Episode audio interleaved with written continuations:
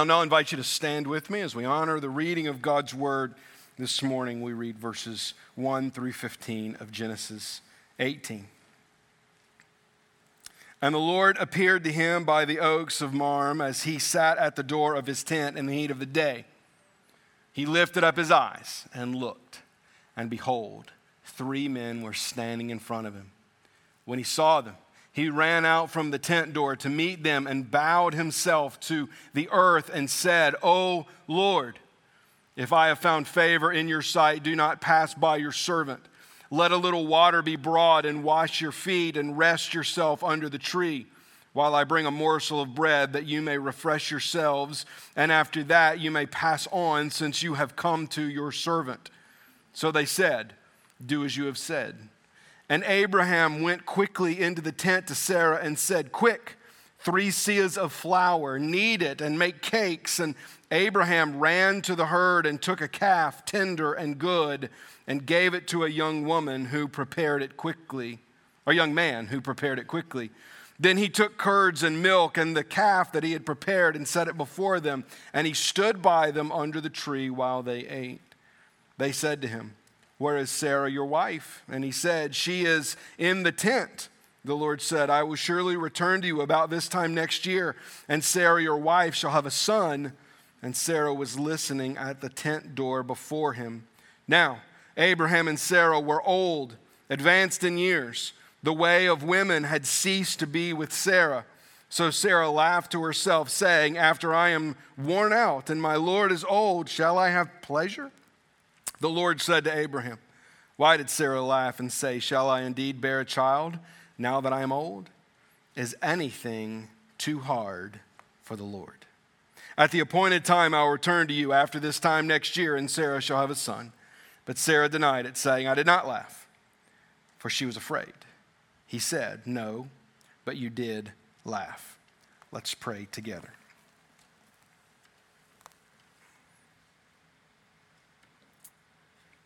Father, we come to you this morning grateful to you that you are a God who can do the impossible. While we are limited in what we can do, we recognize the clear teaching from your word is that you are not.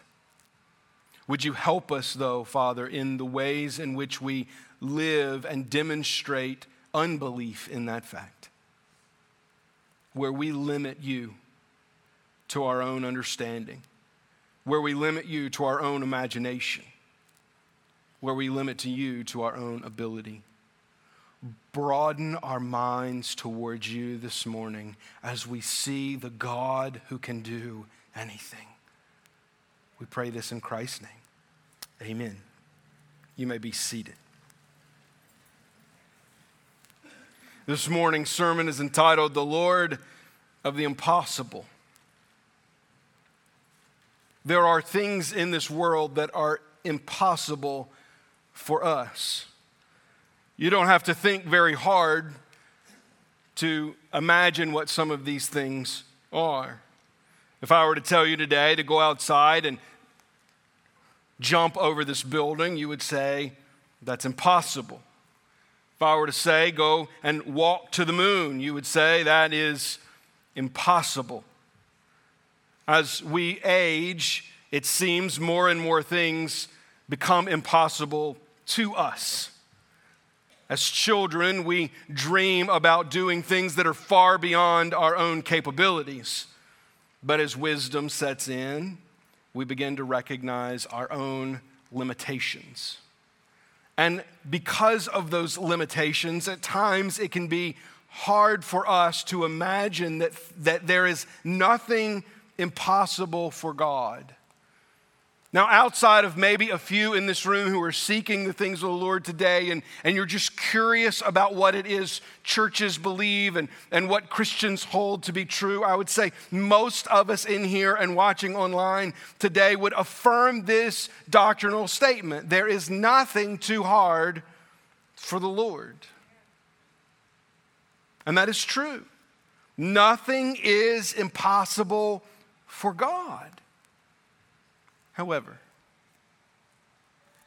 our unbelief often shows I mean, you say, wait, Pastor, I, I, don't, I don't have unbelief. I would, I would certainly affirm that to be true. Yes, we say things with our mouths that sometimes we contradict by our actions.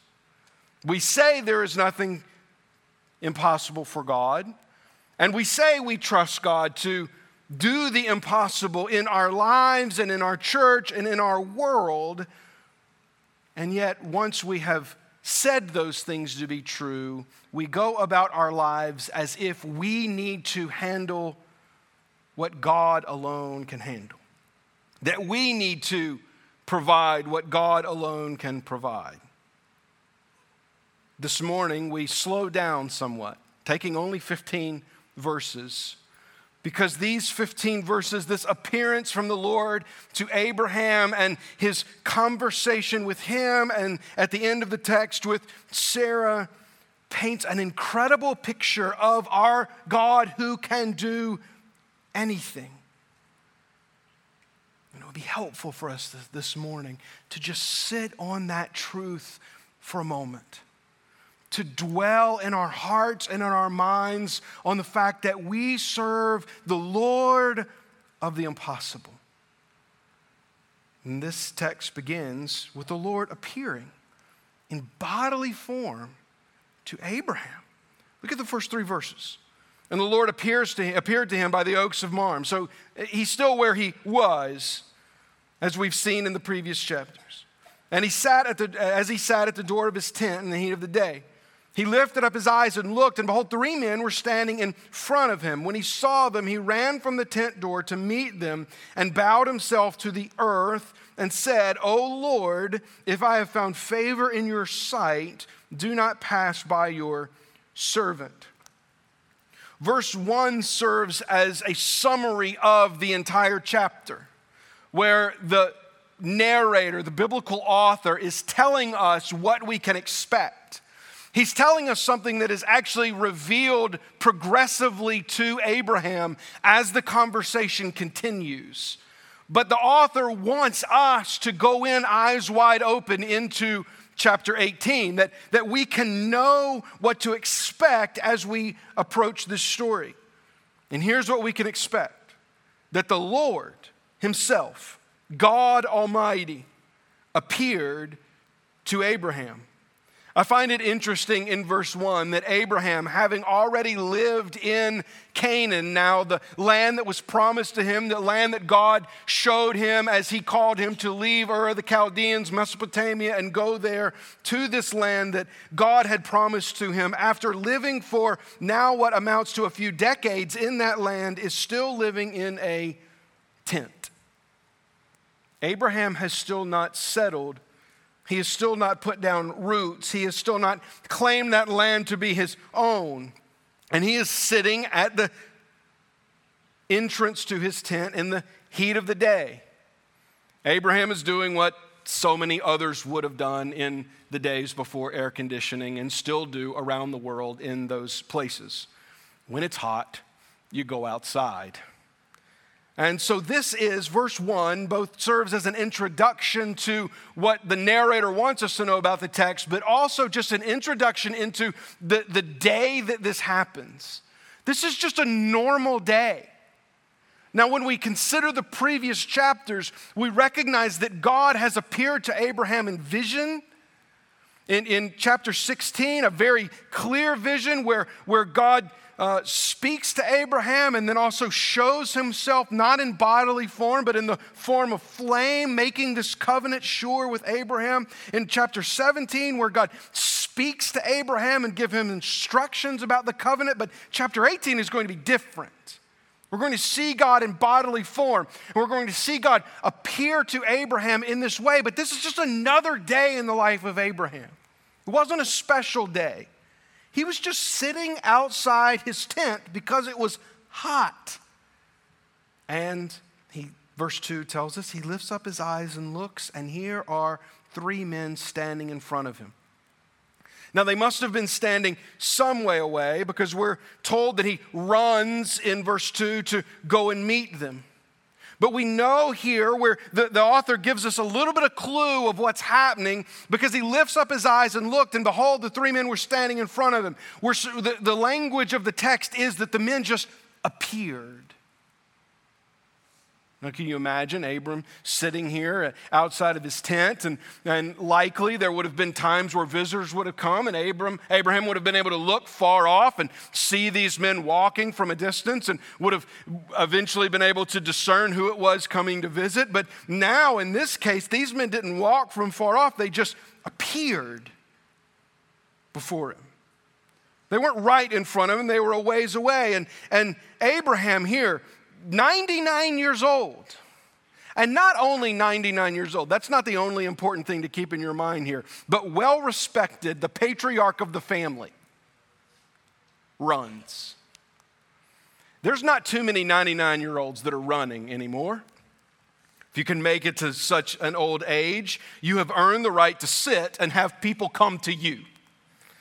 Particularly when you are the head of the household, the patriarch.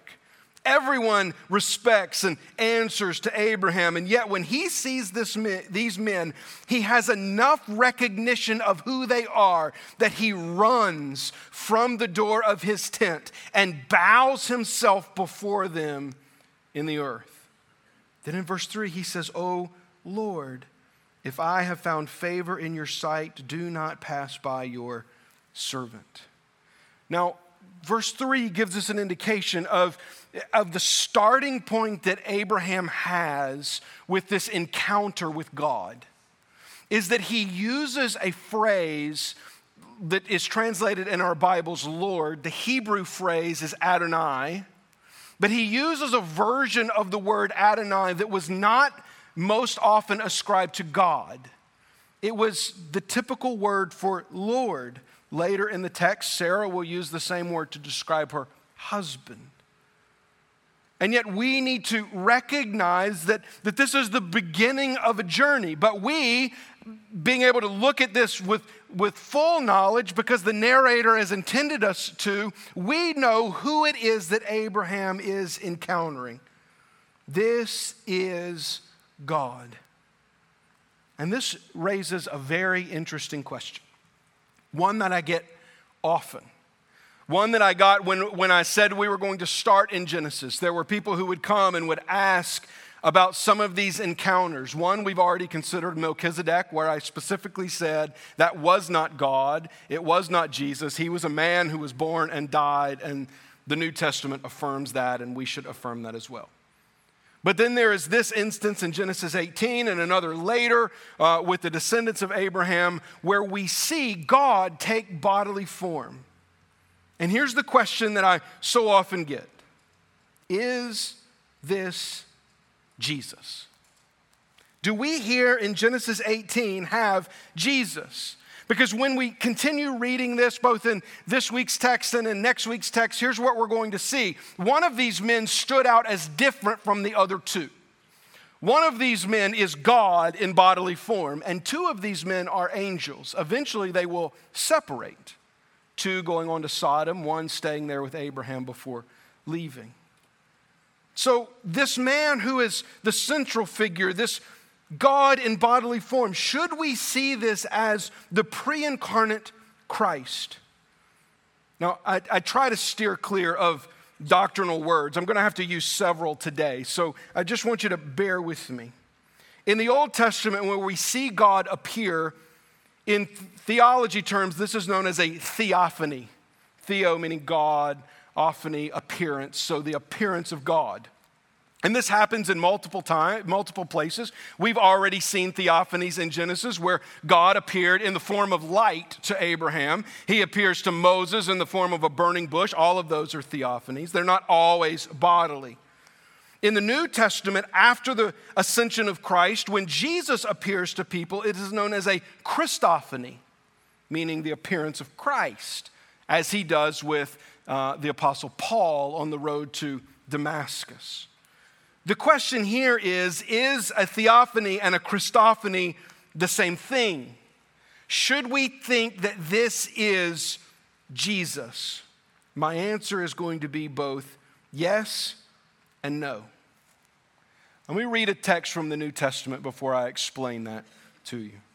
In John 1 14, we read, And the Word became flesh and dwelt among us, and we have seen his glory, glory as of the only Son from the Father, full of grace and truth. Now, I'm not going to fully explain this text today because, in a matter of just a few weeks, we're going to break from our series in Genesis and for three weeks surrounding Christmas, consider uh, what's known as the prologue of John's Gospel. And this verse being one of them. And so I'm going to preach this verse in December and give full attention to it. But for our purposes this morning, here's what we need to understand is true from John 1:14 that something very special and specific happened when Mary conceived Jesus by the power of the Holy Spirit. So our understanding of the pre-incarnation, which is what's described here in John 1:14. So before Jesus is the word is made flesh in the virgin's womb, so, our understanding of a pre incarnation theophany, particularly those in bodily form, like here in Genesis 18, must leave room for the great miracle that is the incarnation of Christ. I would contend that the incarnation of Christ is the greatest miracle ever performed by God, greater even than the creation of the universe itself, the melding of eternal God with flesh. The act of holy, omniscient, omnipotent, omnipresent, eternal God becoming flesh in the person of Jesus Christ is the greatest miracle in redemptive history. So don't sell that miracle short by thinking that Jesus has somehow always been in the form of a man and appears here and there throughout Scripture. Jesus took on flesh, it was something he did for us. So, is this Jesus appearing to Abraham? Yes, insofar as Jesus is God and has always been God for all eternity. However, is this the same body of Jesus that walked around Nazareth and was crucified in Jerusalem? I would say, and there would be those who may disagree with me, no, it is not. I would contend that that body didn't exist until the time that the Holy Spirit made Mary to be with child. So, yes, I can affirm that this is God in bodily form, and because Jesus is God, then this is Jesus. But I could also say that this is not yet the Jesus that the New Testament writes about in his humanity, because that event has not taken place yet. And if you feel like I'm splitting hairs this morning, it's okay. There are a few people in here, though, that that was very interesting to, and I'm going to leave it at that. Here's what we need to know God Himself, having already appeared to Abraham in several different forms previously, some of which have not been described to us, we just know that God appeared to him, now appears in flesh, temporal flesh, to Abraham. And let's see what Abraham does after running to them and bowing down and before them. Verse 4 Let a little water be brought and wash your feet and rest yourselves under the tree. That is, verse 4 describes the, the very basic thing that needs to happen. For Abraham to do what was expected of him in his present culture, the very basic thing to do is number one, bring water for them to drink, and number two, bring water for them to uh, wash their feet, and to give them a place of shade. This is so common when we uh, work in West Africa. It's exactly what families there still today still do. When you go visit someone, they are going to bring you water to drink and they're going to provide for you a place to sit in the shade because it's hot. So, thousands of years later, there are still people practicing this very basic cultural norm. But we're going to see Abraham go far beyond the cultural norm. He says, Here you rest, wash your feet, here's some water, while I bring a morsel of bread that you may refresh yourself, and after that you may pass on, since you have come to your servant. So they said, Do as you have said. Now stop at the end of verse 5 just briefly, because this is, this is just an interesting story to me. Abraham does the basics And then, in an effort, Abraham feels like, hey, I need to keep these guys here a little bit. So he says, How about I bring you, and notice what it says a morsel of bread. How about I, what, have you guys eaten? You do, I mean, people are going, maybe not this year. Okay, sorry. In normal times, during the holidays, people just pop by, right? That's kind of what people do. People stop by. You know, we're, we're not really a visiting culture anymore, of so many others around the world are.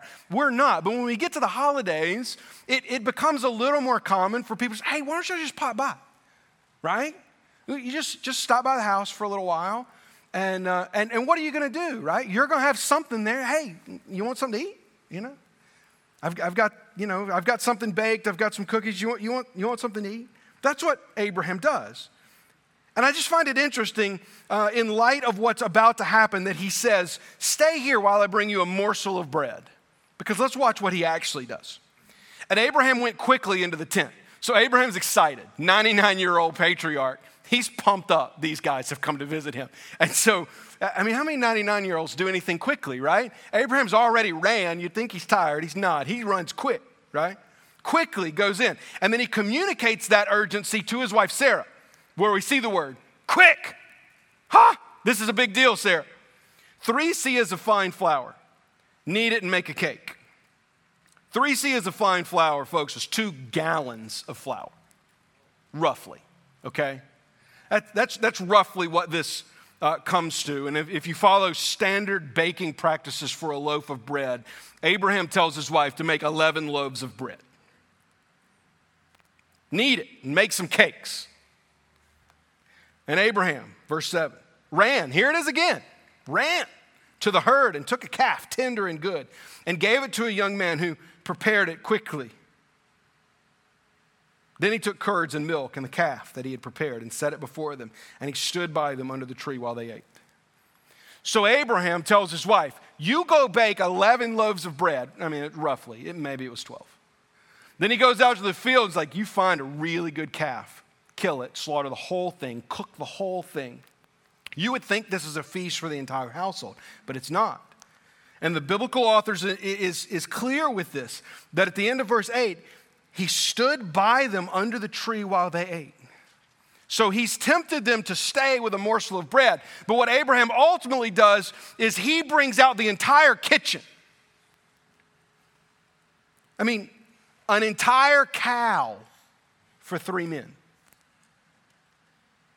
curds and milk are prepared for him. So it's meats and cheeses and breads. Abraham recognizes he is in the presence of something great. And he throws everything he has at that greatness as if to say, You stay as long as I could possibly keep you here. We've so often gone to Hebrews 11 in our series here in Genesis because Hebrews 11 traces this line of faith and how people of the Old Testament um, eh, had their relationship with God credited to them by their faith. And shortly after that, in Hebrews 13, he's now turned inward. The author of Hebrews has turned inward, talking about how we're supposed to live. And listen what he says Do not neglect to show hospitality to strangers, for thereby some have entertained angels unaware. Now, ha- you have to imagine that the author of Hebrews, whoever that was, has in his mind these Old Testament saints. The one that he talks about the most being Abraham, and the one who entertained angels and God himself by showing his hospitality. Now, this is not a sermon on hospitality, but it bears mentioning. The people of God will be hospitable. You have to wonder if we have become so busy in our lives and so distracted by all of the things that we have to do that if God and angels appeared on our doorstep, would we even answer the door? I mean, at our house, we got one of them digital video doorbells. I can see you coming before you even tell me you're there. And we've become so secluded and, and, and so you know, walled off. And listen, coronavirus has made has just fed into that, hadn't it? Because we, we've kind of developed ourselves into wanting our home to kind of be this private castle and, and nobody ever entering it. And now we've been given permission and even encouragement by the government to do just that. And so I'm not pushing back against coronavirus restrictions this morning, but I am saying this. When you can, show hospitality. When you can, treat people as Abraham treated the Lord and his angels here above and beyond in generosity should be the mark of every Christian.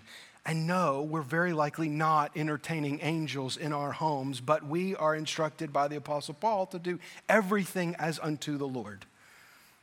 And this is what it looks like to do hospitality unto the Lord. Second, the Lord demonstrates his omniscience or his uh, omnipotence and omniscience to Abraham and Sarah. I'm going to define those two words for us here in a moment. For those who may be new or you may be joining us and you say, You've used big words today, tell me what they mean. I, I'm, I'm going to do so here in a moment. Look with me in verse 9. They said to him, so they're heating, right? All this stuff, which, by the way, this is the only time we see the Lord in a, in a theophany, in, a, in an appearance in bodily form, eat outside of the incarnation of Jesus where he eats with his disciples. It's the only time. This is, this is rare. So they're eating, and they look up at their host who's standing under the tree, just excited to be there, and they ask the question, Where's, where's Sarah, your wife? And he said, She's in the tent. He should have said, I made her bake a dozen loaves of bread. She's tired. The Lord said, I will surely return to you about this time next year, and Sarah, your wife, shall have a son.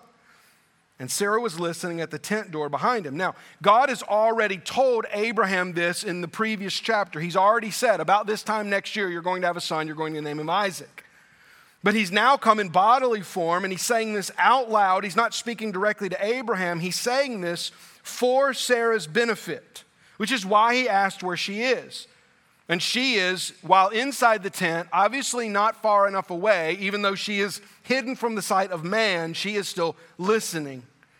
So we get the idea that Sarah is somewhat eavesdropping on this conversation. Having heard her name, she turns the attention and she hears what's happens. She hears what the Lord has said. Then in a next time, this time next year, Sarah will, shall have a son. Verse 11. Now Abraham and Sarah were old. I'm emphasizing that on purpose. Advanced in years. The way of women had ceased to be with Sarah. So Sarah laughed to herself, saying, After I am worn out, and my Lord is old, shall I have pleasure? The Lord said to Abraham, Why did Sarah laugh and say, Shall I indeed bear a child now that I am old? Is anything too hard for the Lord? At the appointed time, I will return to you about this time next year, and Sarah shall have a son. Sorry for those that may consider yourselves old for me emphasizing that word three times, but it's important that we see it appear in both verses 11, 12, and 13. In the, in the English language, all three of those words appear identical. In the Hebrew text, all three words are different with the same root. That what the biblical author is doing is he is emphasizing what is impossible. He's wanting us to recognize that it is completely impossible what the Lord is saying. The fact that they use the term or this root word for old in three consecutive verses and give us a truthful statement about Sarah's menopausal state in verse 11 reinforces the impossibility of what God is saying will happen. Now, we've been dwelling on this idea for the last two weeks. We've, we've seen uh, Abraham uh, just on multiple occasions either, either question God about what he's promising or try to fix it on his own because he just doesn't see any other way around it. Him being 99, his wife being 89, we're old. And it's not only Abraham saying they're old, it's now Sarah saying that Abraham is old, and it's the biblical author here reaffirming to us, the reader, these people are old. There's an emphasis here on what is impossible. But God has already revealed something to us. In chapter 17, when God appears to Abraham and promises that in a year's time, directly to him, that he will have a child and institutes circumcision, which we saw last week. We're told this in verse 1 When Abram was 99 years old, the Lord appeared to him and said, I am God Almighty. I am God Almighty. It is at that word that old didn't matter anymore. It's at that word that historic barrenness didn't matter anymore. It was at that word that the menopausal state of Sarah did not matter anymore. When God affirms that He is God Almighty, what He is affirming and what He is demonstrating here is that He is omnipotent. Omnipotence is God's ability to do all His holy will. If you're looking for a definition, that's a good one for that word. It is His ability to do all His holy will. It is not an answer to the question that people like to pose and think themselves really smart. Well, if God can do anything, can He create a rock that He can't pick up? Well, that's just dumb, okay? And if you want to know the answer to that, the answer to that is no. But when we think about the omnipotence of God, here's how we need to think about it that God is able to do everything His will purposes to do. We can't say that God can do anything. You say, wait, did you just say God can't do anything? Yes, I just said God can't do anything because God can't sin. James tells us God can't sin. He's not tempted by evil, nor can he do evil. God can't not keep his promise. If God promises to do something, he can do he, he'll do it, which means that he the inverse is also true. He can't not keep it. God is always faithful to himself.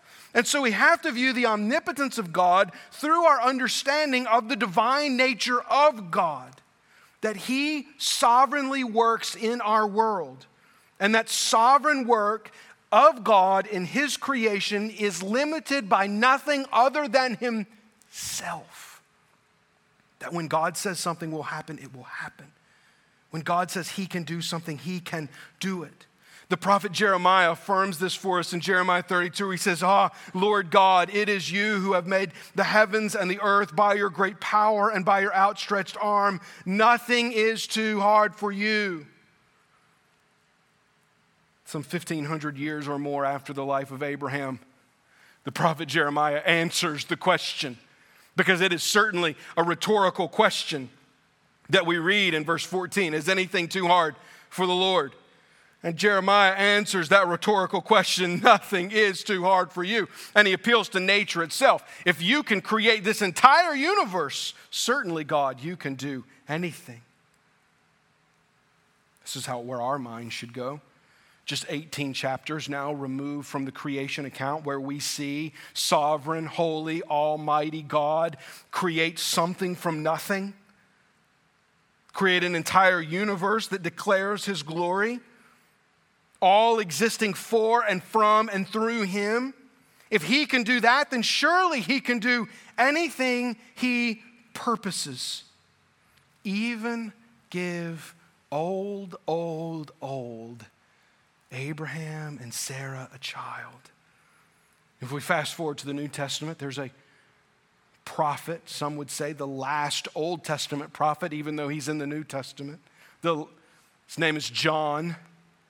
And John the Baptist in the wilderness baptizing people causes enough stir that there's some of the religious elite known as Pharisees and Sadducees come out to the wilderness, some even seeking to be baptized. And John's having none of that, and he calls them vipers.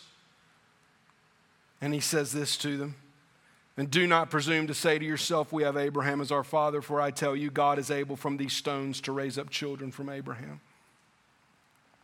I learned something on our trip uh, almost two years ago to Israel. We're going to go back a year from January if you'd like to go. It opened your eyes to so many things in the scripture, and here's one of the things that opened my eyes. Do you know how many stones there are in this little bitty country of Israel? Millions. I mean, as far, everybody that went, some of these down here went, and they're all nodding, because it just stands out to you. It's just millions upon millions of stones, little, big, they're just everywhere. Every, the whole country littered with stones. And so now, anytime I read about stones in the scripture, like the very rocks will cry out, right? You're like, man, that would be loud because of all the rocks. And here, John looks and sees all these stones. God, God could raise up from these stones children of Abraham because nothing is impossible for God. God can raise up children of Abraham from any source he pleases because he is God Almighty. He is omnipotent. He can do his entire holy will. He is able. And so, if he can raise up children of Abraham from stones, he can put in Sarah's womb a child. Then, verse 15. But Sarah denied it. So, God says, Why'd you laugh? Why, why, why, why'd she laugh? And so you can kind of see Sarah poke her head out of the tent and say, I didn't laugh. She's scared. The Bible affirms that. She was afraid. And he turns to her and says, No, but you did laugh. The Lord's not angry here. This isn't an admonition. You'll remember in chapter 17, if you were here last week, Abraham laughed. This is why Isaac has his name, because it means laughter. Both of his parents have laughed now at the idea that at 99 and 89 they would bear a child. This is demonstrating to us not only the omnipotence of God, but the omniscience. Omniscience means that God knows all things actual and possible. That God doesn't only know what's before him, God knows all things everywhere. God didn't have to hear Sarah in the tent to know that Sarah laughed. God knew that Sarah laughed before he created the universe. He sees and knows all. Nothing is hidden from him.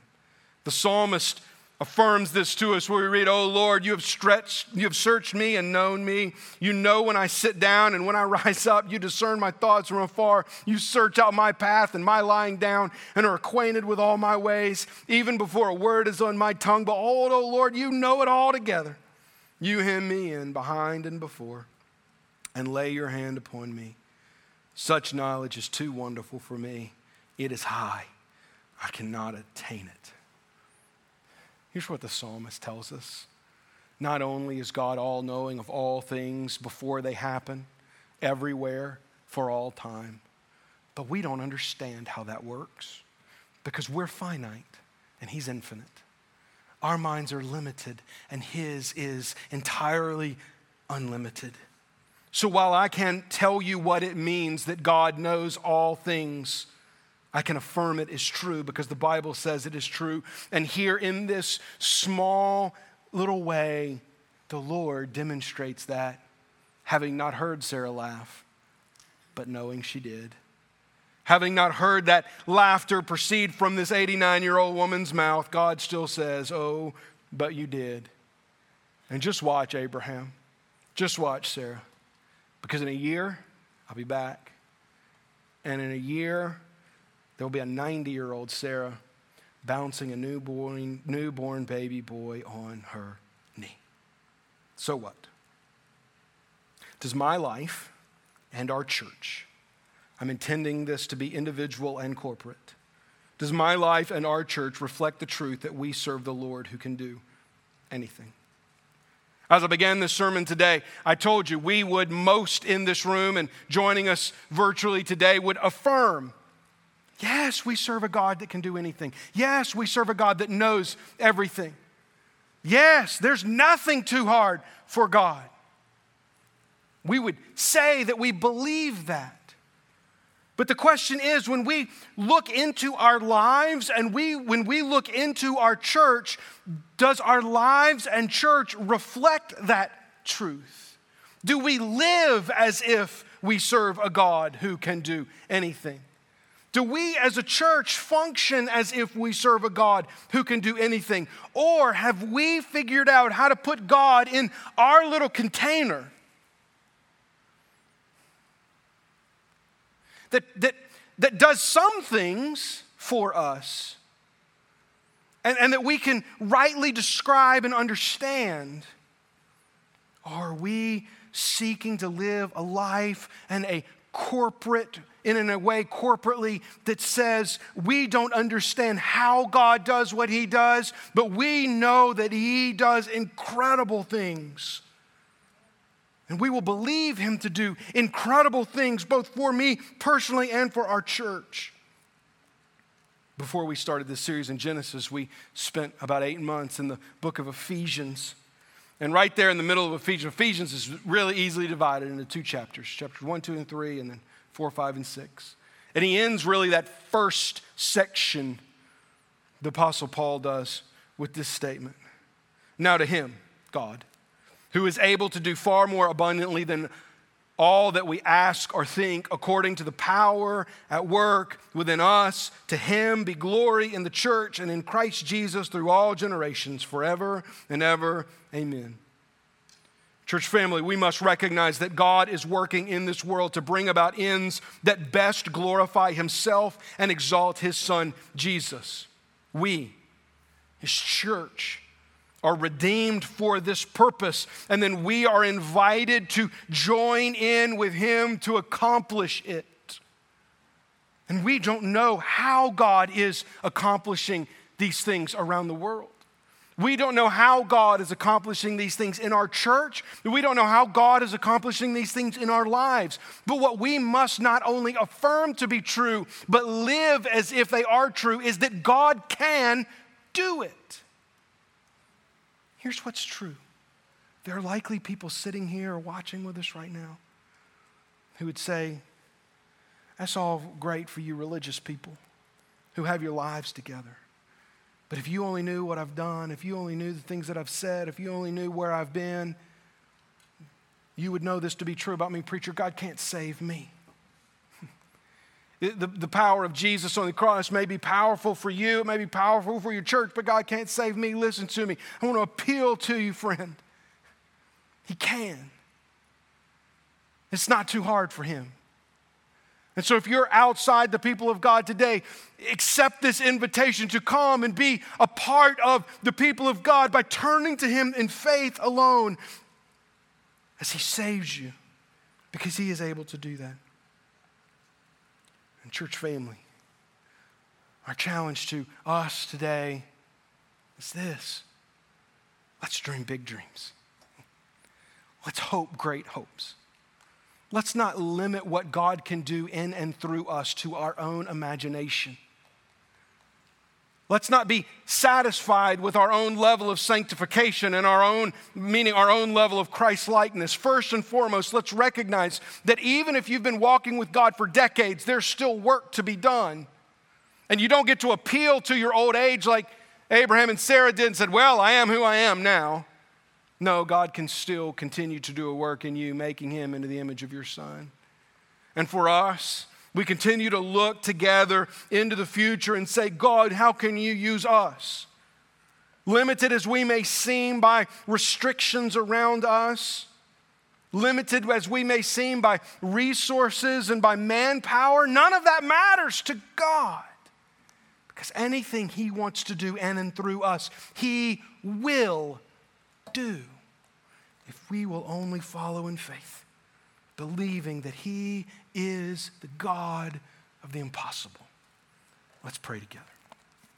Father, I pray for the one sitting here watching with us who, who would say, I've, I've, never, I've never believed, I've always thought that, that I was just too bad, I've just done too much, I've been, I've been too sinful.